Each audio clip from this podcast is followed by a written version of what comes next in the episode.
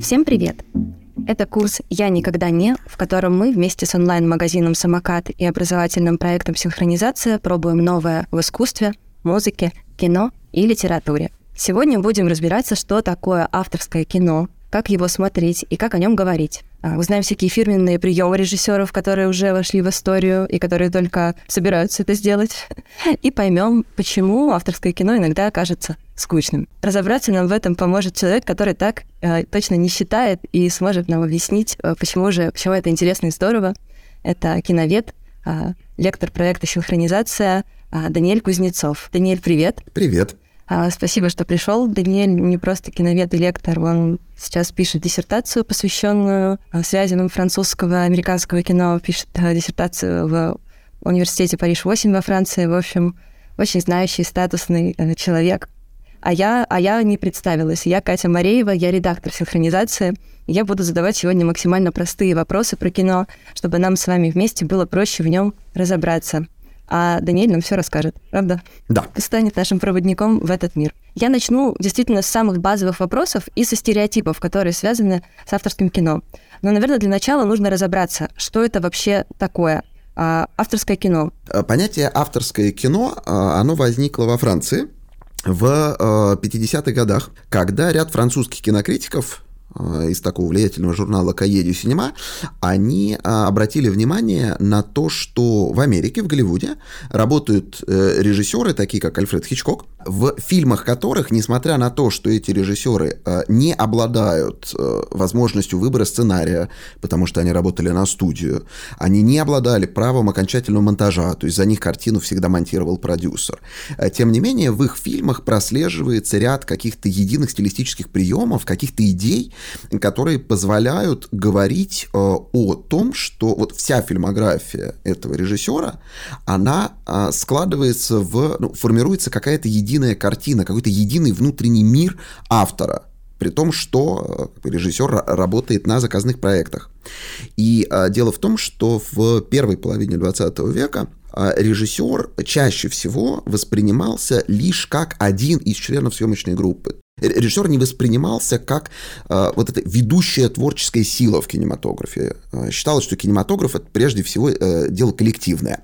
А это не книга, которую пишет один человек. Авторская теория стала популярной благодаря тому, что кинокритики, которые ее придумали, э, и э, прежде всего это Франсуа Трюфо, они дальше станут режиссерами. В частности, Франсуа Трюфо, он снимет э, дебютный фильм «400 ударов». Э, совершенно замечательная картина, которая была очень хорошо принята зрителям э, по всей Европе. Такая автобиографическая история очень одинокого парижского мальчика. А, и сценарий фактически Трюфо писал про себя. И вот это еще один такой важный элемент авторской теории. Режиссер-автор — это часто режиссер, в фильмах которого мы можем найти следы его биографии пример из российского кинематографа. Это Андрей Тарковский. Андрей Тарковский, он идеально попадает под определение авторского режиссера, потому что а, через всю его фильмографию а, красной нитью проходят некоторые темы. Ну, например, тема развода. То Тарковскому пяти лет не было, когда его а, оставил отец, Арсений Тарковский, он ушел из семьи. И это мощнейшая формообразующая психологическая травма, следы которой мы видим во всех фильмах Тарковского. То есть во всех фильмах Тарковского у нас обязательно возникнет а, одинокий ребенок, а, ребенок-сирота, а, ребенок или даже взрослый человек, который пытается обрести отца, установить с ним контакт, найти себе там духовного отца, например. И а, вот эта тема, она непрерывно прослеживается. И а, там в Америке, например, а, Уэс Андерсон. А у Уэса Андерсона какие сквозные темы? Мы все знаем, что это режиссер, у которого очень красивые фильмы с красивой эстетикой, а вот какие там сквозные темы? Уэс Андерсон — это режиссер, который действительно прославился прежде всего э, очень красивыми дизайнерскими фильмами со строгой э, центральной композицией кадра, когда герои во время разговора, они всегда смотрят э, прямо в камеру. И Уэс Андерсон точно так же, как и Тарковский, это дитя развода. И Уэса Андерсона э, тоже практически в каждом его фильме обязательно будет одинокий ребенок, ребенок-сирота, ребенок, который э, там усыновляется кем-то. Отец э, вот у Андерсона есть фильм «Семейка Тененбаум». Это фильм, который сделал Уэса Андерсона по-настоящему известным в Америке. Это первый его успешный фильм. Это история о том, как отец э, заявляется, давно ушедший из семьи, заявляется на пороге дома и говорит, э, я умираю, хотел бы последние месяцы провести с вами. Да. И это, конечно, это режиссер выражает свою собственную мечту. То есть он мечтает, естественно, сам, чтобы отец пришел с извинениями на порог дома. Слушай, э, я поняла про сквозные темы в творчестве режиссера и про какие-то личные э, истории, отраженные в фильмах. А обязательно ли это условие? Может ли режиссер в авторском кино не выражать э, свои личные какие-то боли, свои личные травмы, не рассказывать про свою жизнь, и при этом его кино все равно будет авторским? А, да, может. В том случае, если фильмы этого режиссера образуют определенное стилистическое единство. В целом считается, что авторское кино — это кино, в котором жанром является э, сам режиссер. То есть э, э, вот там, крупные европейские режиссеры середины 20 века, которых прославляли как величайших творцов интеллектуального, интеллектуально-философского кинематографа. Это в Италии это Федерико Феллини, прежде всего, а там, например, в Швеции это Ингмар Бергман. Это режиссеры, которые так или иначе, как и Тарковский, а они всегда снимали про себя. То есть в их фильмах огромное количество автобиографических элементов с одной стороны. С другой стороны, они брались э, всегда за очень разные жанры. Ага. То есть э, у того же Ингмара Бергмана у него есть э, шпионские триллеры, есть фривольные комедии, есть мрачные средневековые драмы. И все про него. Да, во-первых, все про него, во-вторых, во всех этих фильмах есть какие-то элементы стилистические, которые позволяют э, опытному киноману сразу увидеть, что это фильм Бергмана или это фильм Феллини. А более того, даже слова возникли. Бергманеск. Бергманеск — это фильм в стиле Ингмара Бергмана или филиниеск. И э, получается, что важно не то, в каком жанре снят фильм Ингмара Бергмана очередной, а то, что это фильм Ингмара Бергмана. С одной стороны, хороший маркер э, зафиксировать, что такое авторское кино, когда ты говоришь «я иду на Тарковского», а не «я иду на боевик». Допустим, я подумала, можно сказать «я иду на Кэмерона», говоря, что «я иду на «Аватар», но будет ли это авторским кино? Здесь, здесь и следующий ответ – когда а, с авторской теорией, как мы сказали, авторская теория родилась во Франции, а дальше она постепенно перебралась в Америку. И вот в Америке главным а, пропагандистом авторской теории был такой Эндрю Сарис, кинокритик. Вот он как раз придумал классификацию режиссеров, которая позволяет нам ответить на вопрос, почему э, там, Дэвид Линч или Андрей Тарковский это режиссеры авторы, а Кэмерон нет, при том, что у Кэмерона есть свой стиль. Эндрю Сарис сказал, что нужно отличать э, три уровня режиссеров. Есть режиссеры, которых он называл техник. То есть это просто человек, способный снять полнометражный фильм. Но никакого собственного взгляда, стиля, вкуса у него нету. Э, таких огромное количество в индустрии. Просто, ну, просто профессионалы которые способны внятно смонтировать картину и поработать с актером. Есть стилисты. Это режиссеры, которые, как правило, работают в жанровом кино, но они обладают ярким узнаваемым стилем. То есть вот э, Дэвид Кэмерон или Стивен Спилберг, или Кристофер Нолан, или Майкл Бэй. Вот крупные режиссеры, которые работают в американском жанровом кино э, сегодня. А, и, но, но при а, этом как бы каждого... обладают узнаваемым стилем. Да, и при этом, если мы смотрели хотя бы там пару фильмов Кристофера Нолана и пару фильмов Майкла Бэя, то мы их а, отличим друг от друга довольно быстро. Потому что Кристофер Нолан а, с его а, Бэтменами, он будет, а, как правило, более мрачный, и у него а, очень часто постоянно будут а, какие-то прыжки во времени и в пространстве, и будет а, довольно темное изображение без ярких цветов – а, с одной стороны, а с другой стороны, если мы посмотрим Майкла Бэя, то это будет э, какая-то непрерывно двигающаяся камера. Майкл Бэй очень любит камеру крутить на 360 градусов вокруг персонажей, и делает он это гораздо чаще, чем Кристофер Нолан. У него фильмы, как правило, будут построены на двух доминирующих цветах, на синем и на оранжевом, э, и настроение будет гораздо более оптимистичное. И э, ты Но... начал говорить, что это режиссеры-стилисты. А в чем разница между именно режиссерами-авторами?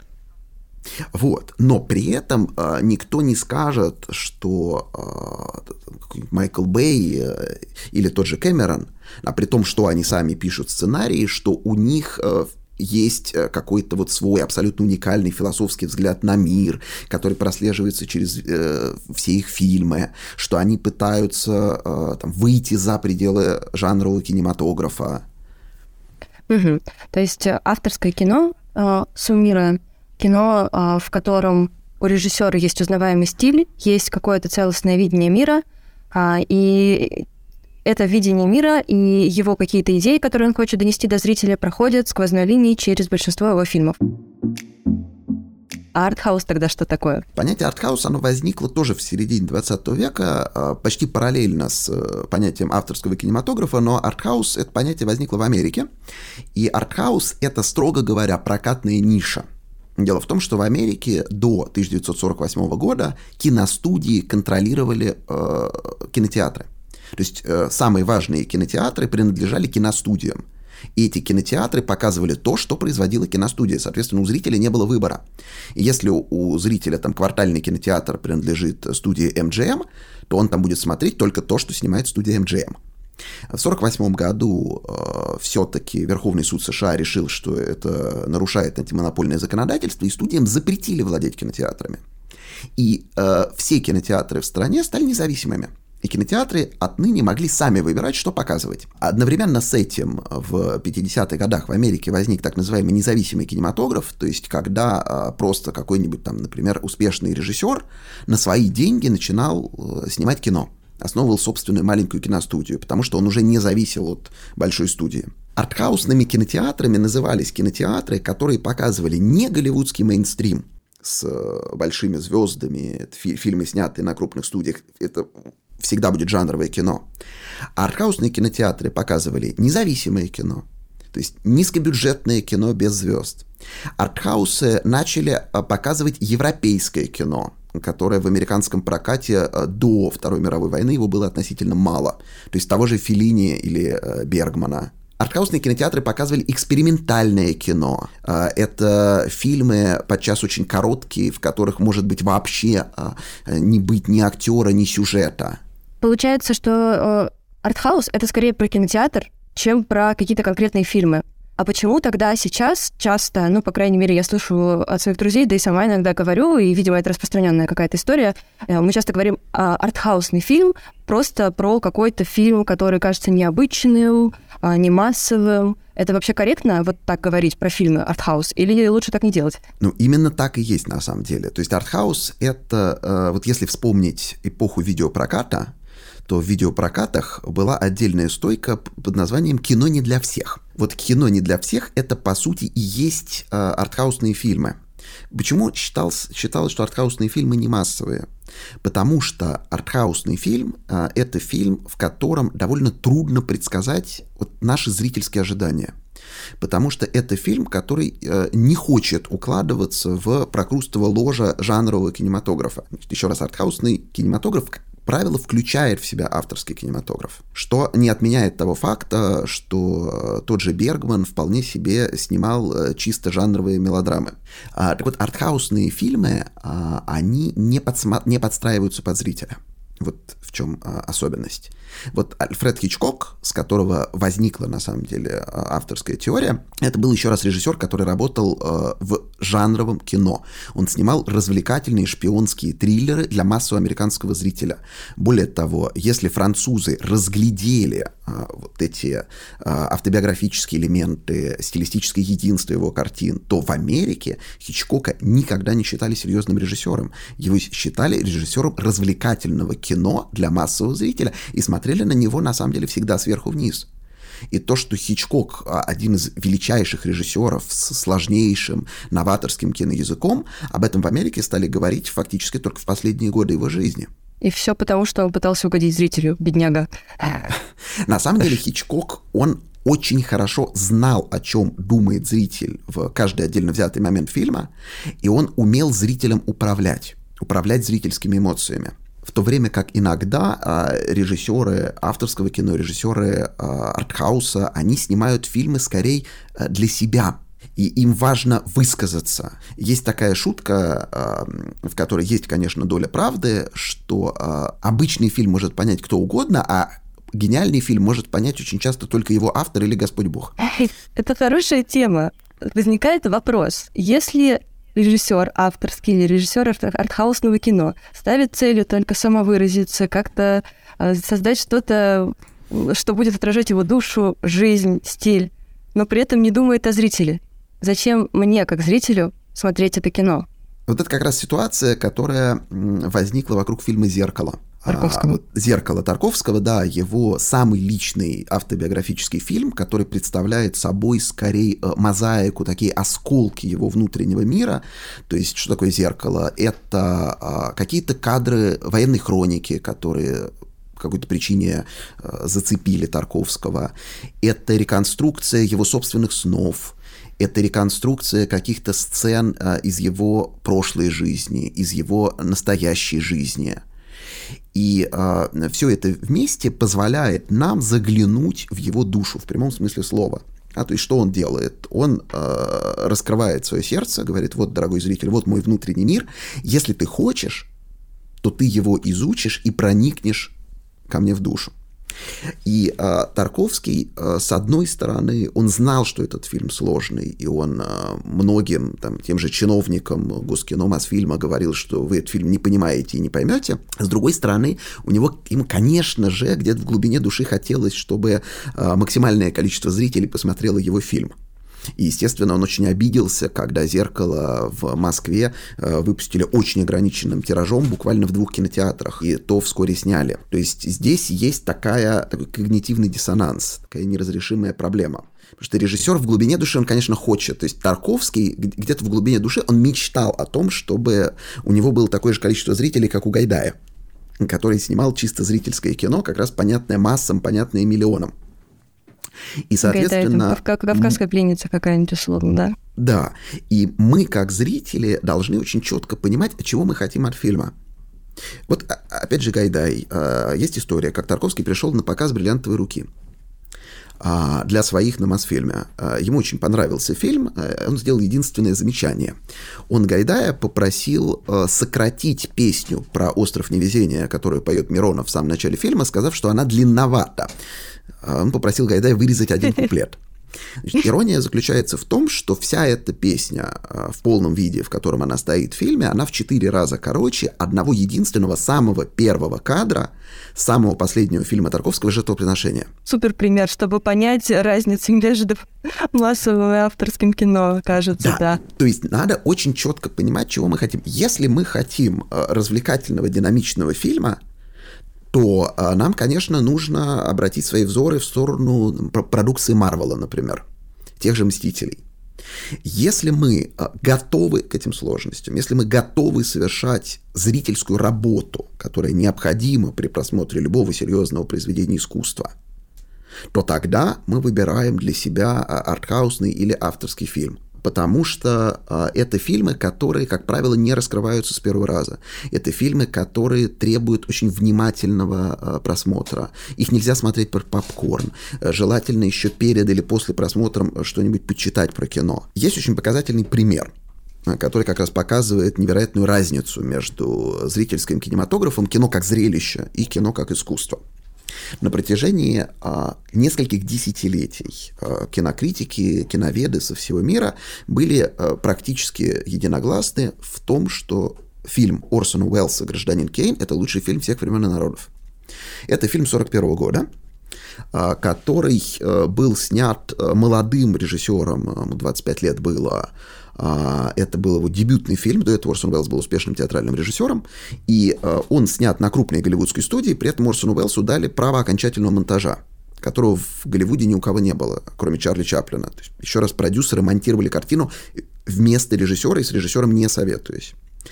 И это фильм, который на протяжении двух часов рассказывает нам э, историю жизни, в общем, довольно неприятного, э, очень эгоистичного газетного магната. И когда простой, а, ну или просто неподготовленный зритель смотрит фильм «Гражданин Кейн», в абсолютном большинстве случаев после этого он спрашивает, а почему это лучший фильм всех времен народов? Что в этом такого? Было том, такое. Э, Подтверждаю.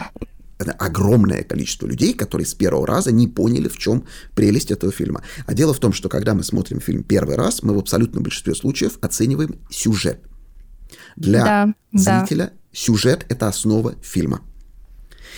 А, и в «Гражданине Кейне» сюжет а, он не настолько нас захватывает, потому что, еще раз, главный герой довольно неприятный, на самом деле. А, кому-то он может показаться просто отталкивающим. Мы на него смотрим два часа. Вот, возвращаясь к вопросу о том, зачем же тогда нам это нужно, а какая в результате награда мне, как зрителю, за то, что я продралась через все эти сложности и все поняла? Я получу какого-то другого уровня удовольствия от того, а, как круто я разобралась в авторском замысле. Вот. А если обращать внимание не на сюжет, а на то, как картина снята, какие там э, совершенно потрясающие красоты и сложности кадры, как она смонтирована, вот тогда перед нами картина раскрывается во всей красе. Мы э, видим, до какой степени э, вот буквально каждая секунда экранного времени, она была продумана. То есть каждый актер э, стоит на своем месте. Там музыка идеально соответствует тому, что происходит на экране. Ну, то есть вот это огромное количество элементов, из которых и складывается красота фильма. У меня возникла аналогия а, между массовым и авторским кино, когда ты сейчас рассказывал. Скажи, корректная ли она или все-таки не совсем? И условно, не знаю, а, массовое кино — это шоколад, какой-то очень сладкий, очень приторный, который воздействует на наши вкусовые рецепторы быстро. А авторское кино — это какой-то более сложный десерт, может быть, который нужно распробовать. Он не сразу ударит по твоим вкусовым рецепторам, но а, ты получишь какие-то новые ощущения, какое-то новое удовольствие, и тебе будет интереснее с ним познакомиться, если в твоей жизни было уже слишком много шоколада. Да, спасибо, это очень красивая аналогия, мне она очень нравится. И авторский э, кинематограф, э, ну вообще кинематограф как искусство, да, вот эти высшие э, примеры, э, там, шедевры кинематографа, конечно, они оставляют совершенно особое послевкусие, э, которое длится очень долго, когда мы все время о фильме вспоминаем и все время к этому фильму возвращаемся. Мы разобрались, что это изысканное удовольствие, э, и ты уже немножко начал рассказывать про то, как это кино смотреть. Давай тогда поэтапно пойдем а, от того, как подготовиться к просмотру а, такого кинематографа, и дальше уже к тому, как его смотреть и как его анализировать. Вот, допустим, я а, собираюсь посмотреть фильм Филини. Что мне нужно сделать перед просмотром? Существует э, позиция а, некоторых а, зрителей, критиков а, и даже философов, что а, мы совершенно не должны вообще ничего знать об авторе а, и желательно воспринимать каждое произведение искусства, ну вот как там, найденная книга. Нашли книжку Евгения Онегина, не знаем, кто ее написал, берем, читаем. И э, сосредотачиваемся исключительно на наших ощущениях. Такой подход имеет, конечно, право на существование, но надо очень четко понимать, что мы в таком случае потеряем очень много. То есть мы потеряем все те идеи, а, порой очень э, личные, сокровенные, которые автор заложил в свое произведение. И, конечно, желательно а, перед тем, как а, смотреть фильм, особенно если это фильм, в котором режиссер какая-то знаковая фигура для истории кинематографа, э, желательно иметь э, минимальные представления о его биографии, ну, об основных элементах биографии. Ну, вот как развод, э, который сыграл колоссальную роль в творчестве очень сильно повлиял на творчество Тарковского, Уэса Андерсона. А, там желательно представлять, какое место в фильмографии автора занимает этот фильм. То есть одно дело, если это дебют, Другое дело, если это последняя картина режиссера, к которым очень часто относятся как к фильму-завещанию. А, а если этот автор еще жив? Я и пока не понимаю, какое место эта картина занимает в его биографии. А, ну, если мы э, знаем, если мы уже видели предыдущие картины, то, соответственно, мы сможем э, их вместе сравнить и попытаться как раз какие-то э, основные элементы э, найти. Это основные элементы сюжета, какие-то сквозные темы. Попытаться оценить не фильм сам по себе, а именно фильмографию режиссера, его творческий мир. Причем иногда вот эти знания, они абсолютно необходимы. Вот э, пример из американского кинематографа, режиссер Квентин Тарантино. Мы сейчас скажем два слова о его последней картине, которая называется «Однажды в Голливуде». У этого фильма есть два э, главных героя. С одной стороны, это абсолютно выдуманный э, актер Рик Далтон, которого играет Леонардо Ди Каприо. А с другой стороны, это реальная голливудская актриса Шерон Тейт, жена режиссера Романа Полански, которая была жестоко убита бандой Чарльза Мэнсона в 1969 году. И после того, как этот фильм вышел, я очень много э, общался с зрителями, э, с, с моими слушателями на лекциях, особенно когда я читал лекции у Тарантино. И э, зрители, когда со мной обсуждали фильм, они разделились на две большие группы. С одной стороны были зрители, которые говорили, какая замечательная картина, а с другой стороны были зрители, которые говорили, а что в этом фильме такого особенного? Мне он не понравился и показался очень скучным. Разница между ними очень простая. Первые зрители, они немножко подготовились, и они прочитали, кто такая Шерон Тейт. И они прочитали про то, что ее жестоко убили. Это важнейшая деталь которую необходимо знать для того, чтобы понять этот фильм. И действительно, Тарантино, который снимает для американского зрителя, он рассчитывает на зрителя, который знает судьбу Шерон Тейт. А в России, а, ну, кто-то не знал, кто-то, и это Э, самое интересное, даже не захотел про нее ничего читать, именно боясь спойлеров. Это отдельная итоге... тема для отдельного подкаста. Боязнь спойлеров. Да, и в итоге э, один зритель э, смотрит, а там действительно в фильме вот все кадры с Шерон Тейт, они совершенно бессюжетные. То есть мы видим красивую беременную женщину, которая общается с подругами, идет в кино, катается по городу, идет в ресторан, и с ней абсолютно ничего не происходит. При этом снята она очень красиво, как такой ангел во плоти. И простой зритель, который про Шерон Тейт ничего не прочитал, который привык к тому, что фильмы Тарантино — это невероятная динамика, огромное количество черного юмора и насилия, он привык к совершенно другому темпу, он сидит и пытается понять, а зачем нам так долго показывают, как э, Шерон Тейт сидит э, в кинотеатре? Зачем это нужно? В то время как зритель, который знает судьбу Шерон Тейт, он смотрит с замиранием сердца. Возникает э, настоящий саспенс, потому что мы смотрим на эту красавицу, и мы с замиранием сердца ждем, когда ее начнут резать. И в итоге э, у нас совершенно другие ощущения. И фильм смотрится на одном дыхании – а вся разница только в том, что мы знаем, что Шерон Тейт убили, или мы этого не знаем. Получается, что мой набор минимум перед просмотром авторского кино — это знакомство с биографией автора, а хорошо, если я смотрела, хорошо, если я смотрела его остальные фильмы, если нет, хотя бы понять, какой у него общий стиль, а, почему, чтобы, чтобы понять, какие детали будут во время просмотра важны. И почитать про контекст, э, какие-то рецензии про фильм заранее, это нормально получается. Чтобы, например, узнать, что Шерон Тейт а, убили в реальности, что это важная деталь, чтобы получить удовольствие от фильма. То есть рецензии читать нормально перед просмотром. Да, Или нет? Тем, э, да, рецензии очень стоит читать. Э, Причем интересно, что э, вот раньше, например, это просто такая любопытная деталь из истории кинокритики, раньше понятия спойлер вообще не было.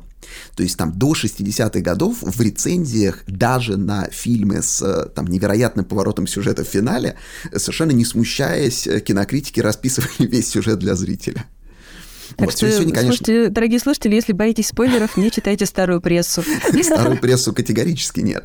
Там действительно все выдавали. Сейчас этого нет. Сейчас, естественно, спойлеры такое очень важное понятие, и кинокритики стараются максимально корректно описать фильм, так, чтобы мы поняли, чего нам ждать от фильма, а, но при этом нам бы не испортили там ожидания какого-нибудь изысканного финального поворота. Супер, мы подготовились к просмотру, а, выбрали фильм и пришли на него. Мы видим первые кадры, и на что мне обращать внимание а, при первом просмотре?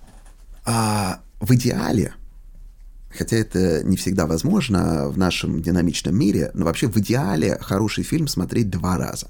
И первый раз все-таки а, сосредоточиться прежде всего на сюжете и на истории, тем более, что э, в, в некоторых фильмах, там, в том же «Восемь с половиной Филине», да и сегодня даже в э, голливудском кинематографе у Кристофера Нолана или у Дэвида Финчера сам сюжет э, может быть довольно сложным. И, соответственно, первый просмотр – это мы обращаем внимание на историю. То есть мы четко понимаем, что произошло. А дальше мы можем пойти на фильм второй раз и уже э, обращать внимание не на диалоги Дело в том, что первый раз мы фильм в абсолютном большинстве случаев на самом деле не смотрим, а слушаем. Потому что сюжет — это прежде всего диалоги. Это кто кому что сказал и кого как зовут. И вот это если того... в фильме есть диалоги. Если это какой-нибудь ну... фильм Антониони, где все в основном молчат. Ну, бывает, бывает такое, да, но не часто.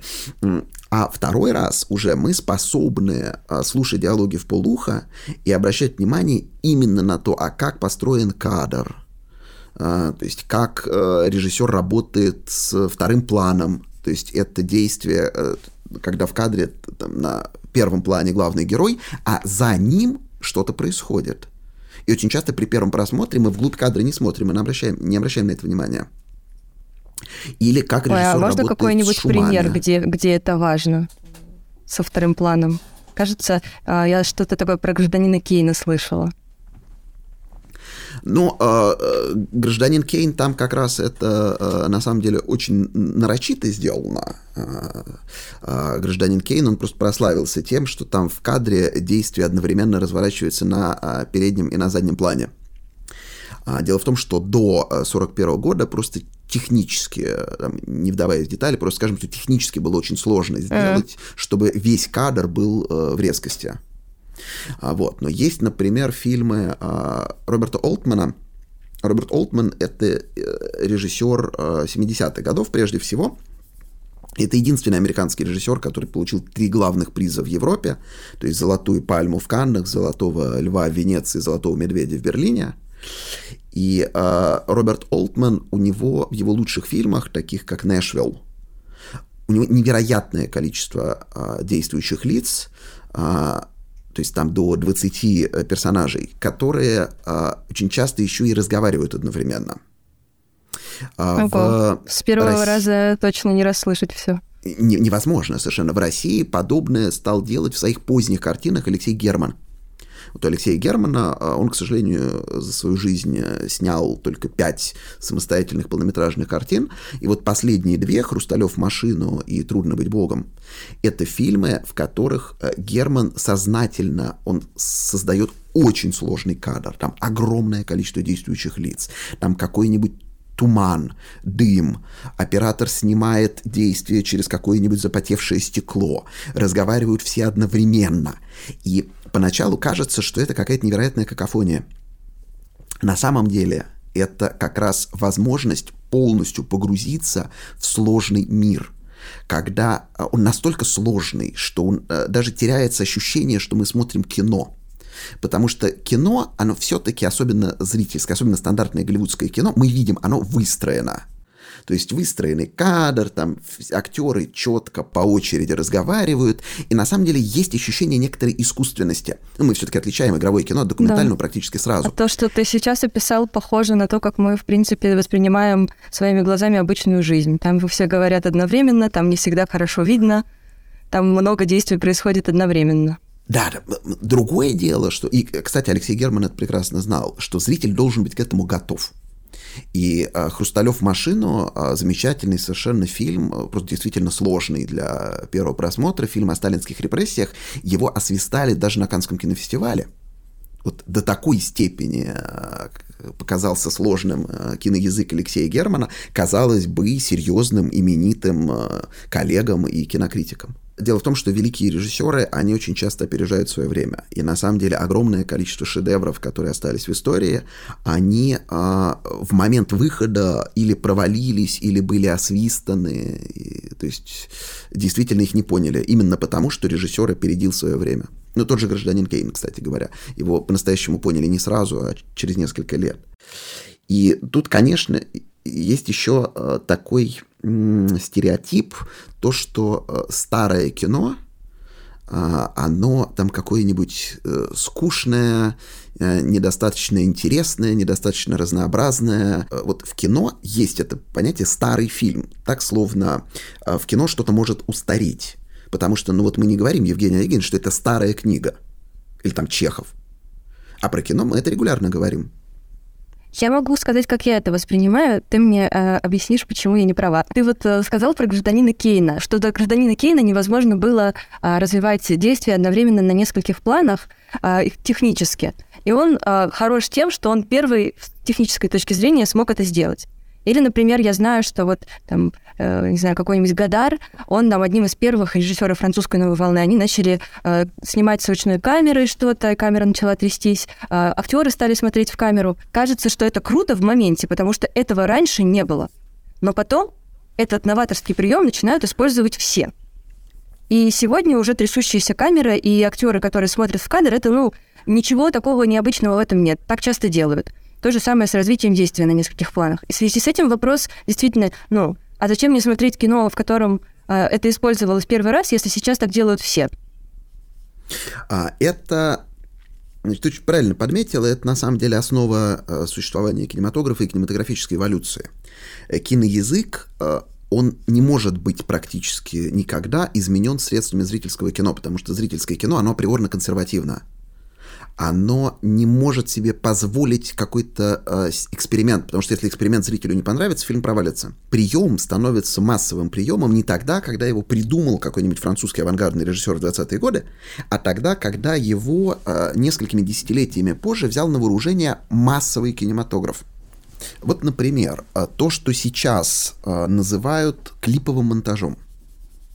Ага. Это особенность да, это резкая снимать... смена кадров, да. Да, особенно снимать голливудское мейнстримовое кино, э, тенденция, которая возникла в начале 80-х годов, начиная с фильма «Лучший стрелок» Тони Скотта, а, под, э, частично под влиянием MTV и эстетики музыкального клипа, тенденция к тому, что э, кадры становятся все короче и короче.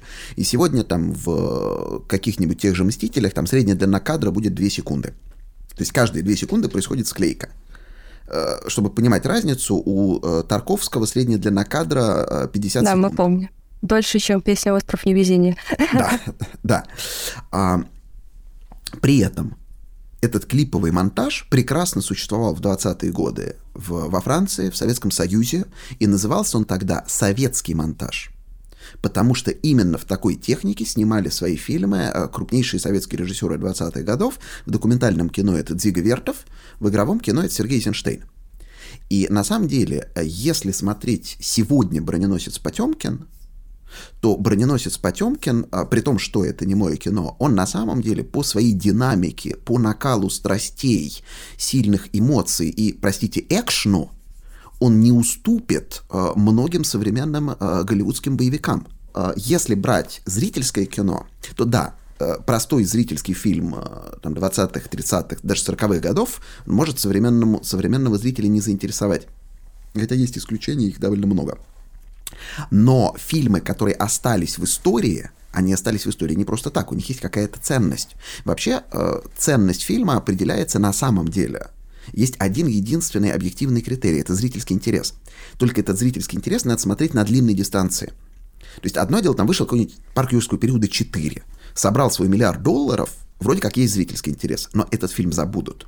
И этот фильм никто не будет пересматривать через 10 лет, Ох, через меня, 20 лет. У меня есть коллеги, которые его так 50. любят. Простите сразу. Нет, его можно это. любить. Его можно любить, но я абсолютно уверен, что через 20 лет его не будут пересматривать.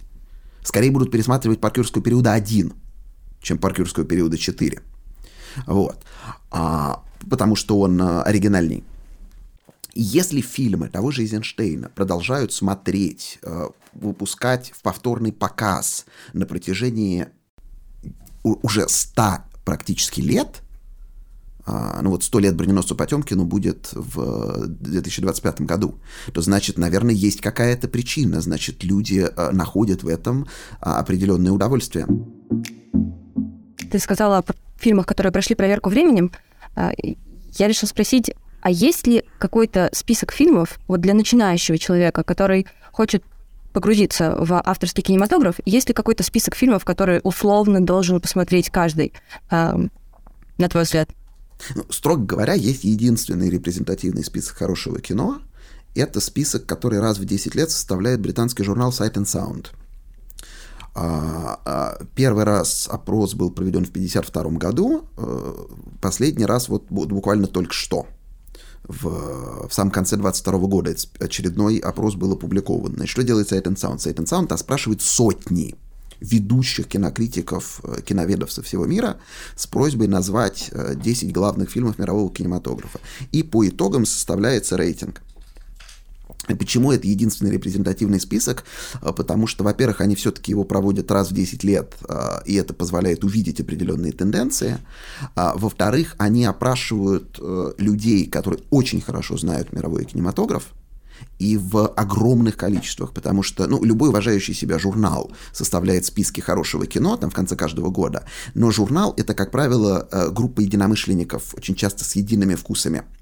А здесь это сотни людей со всего мира — и тут уже вступает в силу закон больших чисел. И это, вот там первые 50 фильмов э, из этого рейтинга, их э, можно смело смотреть. Это все выдающиеся совершенно картины э, с одной вот маленькой поправкой. Нужно быть готовым к тому, что нужно будет проводить вот эту зрительскую работу. Нужно быть готовым к тому, что этот фильм может с первого раза по каким-то причинам не раскрыться. Кто там в топе оказался в 2022 да. году, интересно? А, в 2022 году на первом месте совершенно неожиданно оказался фильм а, Шантали Керман, который называется «Жанна Дельман. Набережная коммерции 23. Брюссель 1080». Такое длинное название фильма. Фильм был снят в 1975 году. И э, фильм идет три с половиной часа. Почти 200 минут. И фильм показывает нам жизнь э, брюссельской домохозяйки, э, которая... Это одинокая женщина, у нее сын, которым она занимается, там готовит ему еду, и подрабатывает она проституцией у себя на дому на первый взгляд кажется, что это абсолютно бессюжетный фильм, потому что нам просто почти документально показывают, как она встает, э, моет кухню, готовит завтрак, там, принимает душ, идет в магазин. Это как концентрация э, всех стереотипов об авторском кино. Да, там очень мало диалогов. Э, но при этом, кстати, очень много кинематографического действия, потому что э, главная героиня, она все время что-то делает. И э, вот так, если его просто описать, там, три, три часа жизни домохозяйки. А в чем соль? Почему же это лучший то, фильм быть... всех времен и народов, и почему мы о нем не слышали? Да. Э, то, может быть, далеко не каждый зритель э, на этот фильм пойдет. Но на самом деле, если этот фильм смотреть э, на большом экране, э, не отвлекаясь, полностью погрузившись, то э, возникает за счет того, что Акерман снимает очень статичной камерой и лишний раз она не монтирует, у нас возникает совершенно невероятный эффект присутствия что мы находимся в этой же самой комнате, там, на этой же самой кухне, по другую сторону разделочного стола. И мы, а, по мере того, как мы смотрим фильм, а, а, нас все глубже и глубже просто засасывает вот в эту бытовую жизнь, и мы понимаем весь ужас положения главной героини. На самом деле, ну, этот фильм его прославляют э, как один из важнейших э, феминистских а, фильмов. Понятно, почему он именно в 22 показывает... году тогда оказался на первом месте. А раньше он оказывался на первом месте? Нет, никогда. Он занимал первые места среди фильмов, снятых женщинами всегда. То есть получается, что в этом рейтинге каждые 10 лет а, оказываются вроде бы старые фильмы, но при этом по, по этим рейтингам можно понять, какие темы актуальны, в том числе и для современности. То есть через прошлое мы переосмысляем настоящее. Именно так, да. И вот не случайно, например, 10 лет назад э, в десятке, э, из десятки выпал э, любимый броненосец Потемкин, а, и вместо него там оказался фильм «Человек с киноаппаратом» Дзиги Вертова. А дело в том, что Дзига Вертов, он своим невероятным монтажом, он опередил время, и на самом деле его идеи, они сегодня более актуальны, чем в 20-е годы. То есть, ну, например, Дзигвертов мечтал о кинокамерах, которые бы находились везде, и э, было бы такое вездесущее, он называет кинооко, которое могло бы следить за человеком. А фактически веб-камеры, это же возникло буквально только что. Давай вернемся к теме, от которой мы немножко ушли. Как э, как смотреть непосредственно во время просмотра, что делать. Я немножко подытожу, что мы уже обсудили. Мы обсудили, что, ну, во-первых, смотреть желательно два раза, обсудили, что первый раз нужно следить за сюжетом и диалогами, а второй раз уже обращать внимание а, на, например, не то, что происходит на разных планах. Сейчас мы обсудили, что нужно э, смотреть это кино желательно целиком, а не урывками. Что еще мне делать во время вот этого второго просмотра фильма? Ну, на самом деле, тут э, очень много факторов, на которые стоит обращать внимание. И если очень э, так огрублять, то киноязык, э, его можно разделить э, на три основных элемента. Это э, звук, изображение и монтаж.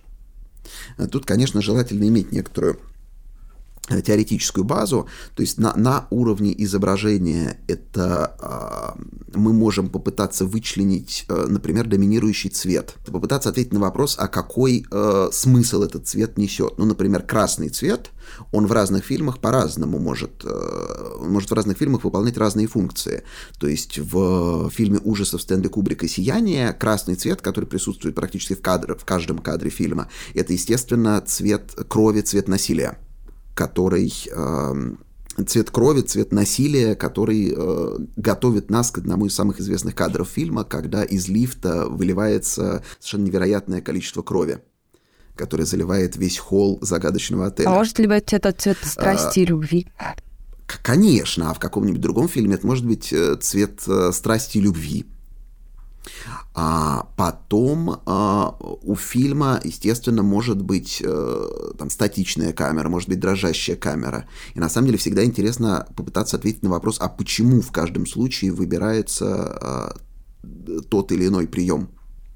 Да, почему а, там, в каких-то картинах все яркое светлое, и э, за счет этого возникает радостное ощущение, а в каких, наоборот, все темное и мрачное. Это позволяет нам ответить на вопрос. Э, дело в том, что когда мы, э, когда мы разбираем фильм, с друзьями на бытовом уровне мы очень часто говорим, мне фильм понравился, мне фильм не понравился. Но это на самом деле вкусовщина. Потому что у нас у каждого есть свой э, вкус, и эти вкусы разные. И мы подчас не можем понять друг друга. Надо ответить на вопрос, почему нам фильм понравился или нет. Вот это гораздо интересней. И так мы научимся в фильме разбираться.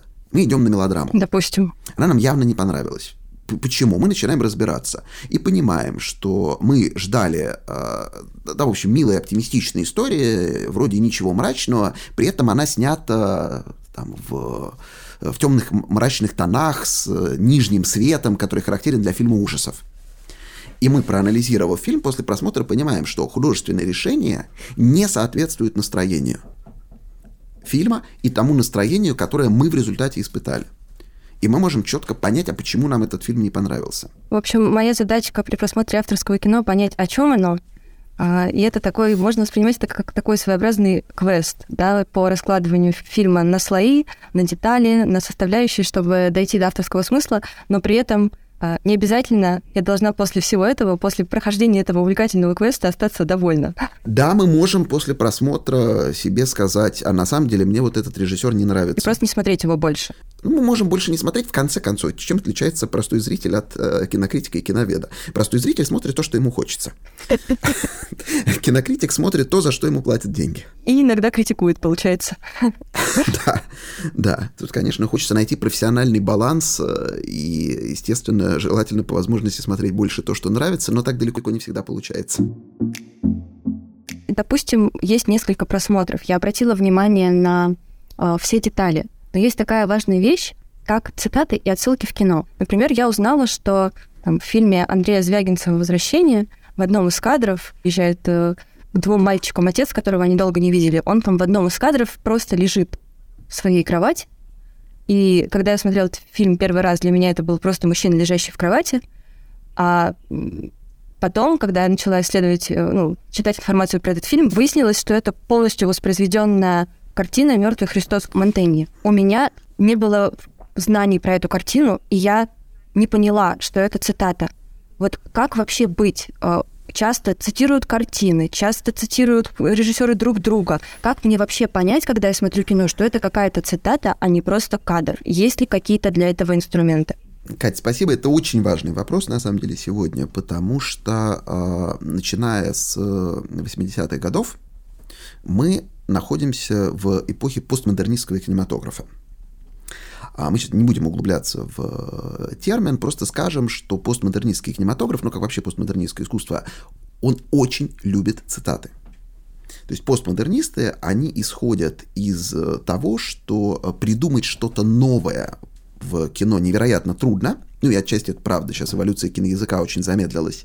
А, и раз нельзя придумать ничего нового, то давайте брать старое, как-то цитировать и переосмыслять. И если раньше а, когда режиссеры цитировали друг друга, а, это возникало довольно редко. И на самом деле это, не, как правило, не несло смысловой нагрузки. Ну, то есть вот Альфред Хичкок э, и э, крупнейший испанский режиссер Луис Бунюэль, один из крупнейших представителей сюрреализма в кино, они, э, у них очень много таких схожих взглядов на жизнь, и они очень любили друг друга. Они любили фильмы друг друга, и у них был такой заочный диалог, потому что они вживую встретились только уже в очень пожилом возрасте – в Голливуде на одной вечеринке, они постоянно друг друга цитировали. То есть Бунюэль цитировал э, Хичкока, Хичкок цитировал Бунюэля, и это была такая игра на протяжении почти 50 лет. Что у них очень долгие карьеры. То есть там с 20-х и по 70-е. Но а, простому зрителю на самом деле это ничего не давало, это было неважно это было то, что называется аммаж, такая дань уважения. А сегодня, как, э, когда мы существуем вот в условиях постмодерна, а, огромное количество цитат может встречаться в любом фильме начиная от детских мультиков, там от смешариков, например, в смешариках огромное количество цитат, а, вплоть до европейского артхауса. Э, современный фильм, у него, как правило, есть, он такой, это слоеный пирог. И на верхнем уровне, ну вот тот же Тарантино, у него на верхнем уровне привлекательный для массового зрителя сюжет, который понимает любой зритель.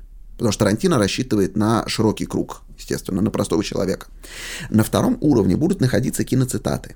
Их будет очень много. И здесь, дело в том, что сегодня кино снимают синефилы для синефилов. И здесь э, мы просто берем столько, сколько мы сможем унести, то есть в зависимости от нашей насмотренности. И каждый раз, когда мы угадываем цитату, мы себя гладим по головке и говорим, ага, вот мы догадались. На самом деле у того же Тарантино, он один из самых насмотренных режиссеров вообще в истории кино, и все цитаты из его фильмов сейчас э, вытащили только условиями, э, только с помощью коллективного разума. А, потому что, ну, невозможно. А, один человек не может посмотреть практически э, такое количество фильмов, какое пересмотрел в свое время Квентин Тарантино, да еще и с такой визуальной памятью, как у него.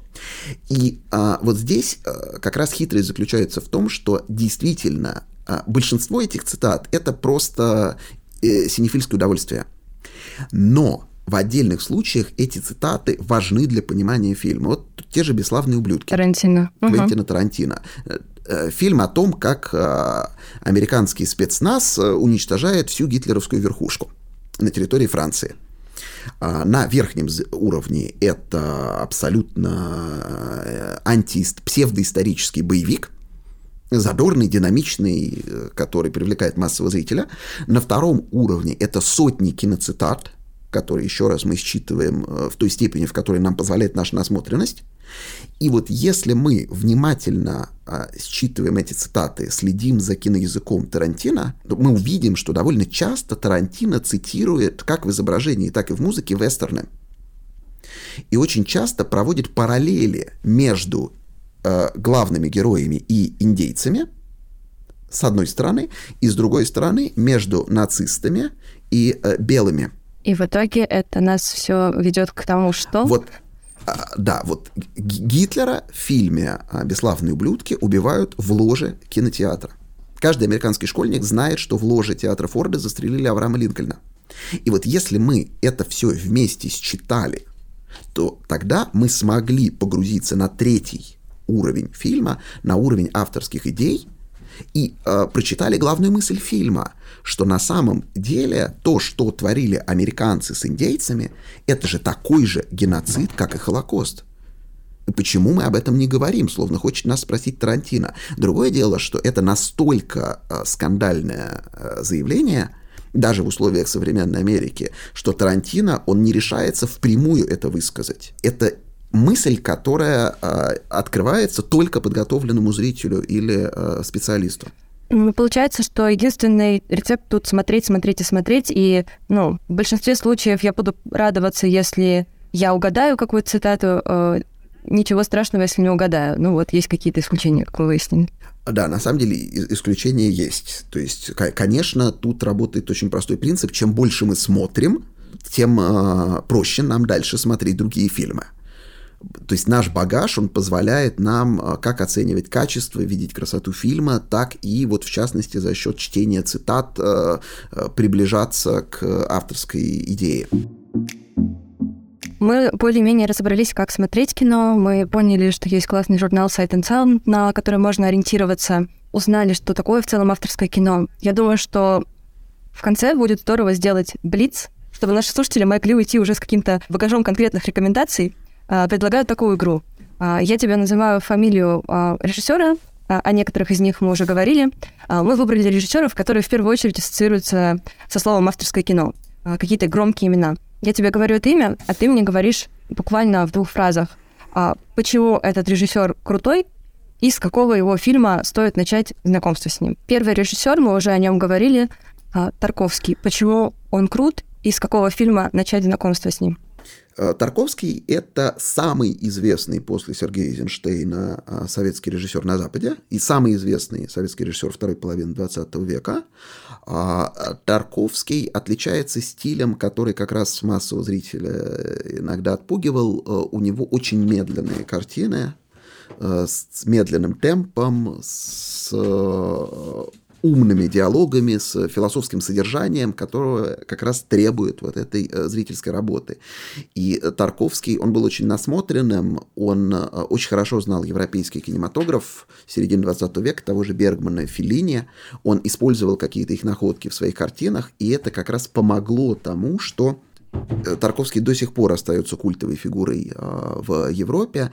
И если говорить о том, с какого фильма начать, то если учесть, что у Тарковского всего семь полнометражных фильмов, я в таких случаях всегда рекомендую смотреть в хронологическом порядке, то есть начиная с первой полнометражной картины Иванова детства. Тем более, что всю фильмографию можно посмотреть за неделю. Тоже в двух фразах. Ларс фон Триер. Почему это важный режиссер и с чего начать? А, Ларс фон Триер в двух словах это Я понимаю, мы, что мы издеваемся а, немножко а, над, тобой, но что поделать. А, Трир э, режиссер-провокатор режиссер, который э, он постоянно меняет свой стиль. Он на самом деле довольно разнообразен с визуальной точки зрения, то есть у него то он в 90-е, он написал такой манифест «Догма 95», где говорил, что кино должно быть максимально простое, сниматься там без грима, без спецэффектов, практически без освещения и ручной камерой – а потом он ни с того ни с сего, он снимает фильм «Догвиль», где вообще пустой павильон и границы домов нарисованы мелом на полу, а последние его картины, какая-нибудь «Меланхолия», это, наоборот, изысканная, красивая и порой даже очень э, компьютерная картинка, совершенно не похожая на то, что Триер э, творил в 90-е годы. То есть у Триера, на самом деле, скорее главное – это те э, сложные моральные проблемы э, и дилеммы, которые он ставит перед своим зрителем. С режиссером-провокатором разобрались. Федерико Феллини следующий. Федерико Феллини – это крупнейший представитель э, интеллектуально-философского кино Италии. Э, с Феллини э, ситуация довольно простая. У Феллини есть рубежный фильм, это «Восемь с половиной». Это главный фильм Федерико Феллини, один из главных шедевров мирового кинематографа. Это фильм о режиссере в творческом кризисе, который снял Феллини, находясь сам в глубочайшем творческом кризисе. А, то есть это вот один из э, самых известных фильмов 60-х годов, где нам средствами киноязыка э, нам позволяют погрузиться в голову режиссера и посмотреть, как из э, каких-то его фантазий и воспоминаний рождается фильм. И смотря Филини, надо быть готовым к тому, что Филини далеко не всегда предупреждает зрителя, когда произойдет прыжок в сон или в фантазию – и, соответственно, а, вот после любой склейки мы на самом деле можем а, уйти из реальности и оказаться в воспоминаниях главного героя, и мы не сразу поймем, что это его воспоминания. к более современным перейдем. Джим Джармуш. А Джим Джармуш э, – это один из патриархов американского независимого кинематографа. Это режиссер, который всегда больше всего ценил э, собственную творческую свободу. Он никогда не работал с э, заказными э, проектами. Это режиссер, который всегда снимает только то, что интересно ему самому. И Джим Джармуш, он интересен тем, как он играет с жанровым кинематографом, как он выворачивает его наизнанку. То есть, что он делает? Он берет, например, в фильме «Мертвец-вестерн», классический, и делает главным героем застенчивого бухгалтера – при том, что формально главным героем вестерна, естественно, должен быть отважный ковбой, который метко стреляет без промаха. Еще один был герой в моем субъективно составленном списке э, Стэнли Кубрик. А его вообще можно считать авторским режиссером? О, это вопрос, на который каждый кинокритик ответит по-своему. Стэнли Кубрик э, довольно противоречивая фигура, потому что он э, практически всегда работал, на самом деле, в жанровом кино. Просто он эти жанры постоянно менял и снимал э, мелодрамы, как «Лолита», снимал э, военное кино, как э, «Тропы славы», научную фантастику, как «Космическая Одиссея», э, фильмы ужасов, как «Сияние». И на самом деле далеко не все кинокритики, поэтому его считали авторским режиссером. Но у Кубрика, что точно стоит отметить, это фильм «Космическая Одиссея 2001». Это одна из вершин э, научно-фантастического э, кинематографа. Фильм, который на самом деле является э, философским трактатом фильм, в котором почти нет диалогов, фильм, который очень интересно именно разгадывать как сложнейший ребус, и если мы его разгадаем, то мы поймем, а кто такой человек, как вообще человек возник и куда дальше идти человеку как биологическому виду. Спасибо большое за а, этот блиц. Мы тоже а, пойдем дальше, поразмышляем о том, куда нам идти как человеческому виду и как нам знакомиться с авторским кино. Теперь мы, к счастью, знаем об этом чуть больше, знаем, на что обращать внимание во время просмотра. Уже составили, я думаю, во время прослушивания небольшой список фильмов, которые хочется посмотреть. Даниэль, спасибо тебе большое, супер интересный рассказ супер полезно. Это был курс «Я никогда не», в котором мы вместе с онлайн-магазином «Самокат» и образовательным проектом «Синхронизация» пробуем новое в искусстве, музыке, кино и литературе. «Самокат» доставляет продукты и товары для дома от 15 минут, чтобы вы сохранили время для важного. Например, посмотрели любимый фильм, пока едут ваши продукты. Ну а синхронизация помогает за несколько лекций узнать главные темы, которые вас вдохновляют – а вместе с нами пробовать новое гораздо проще. Спасибо, что были вместе с нами. Пока.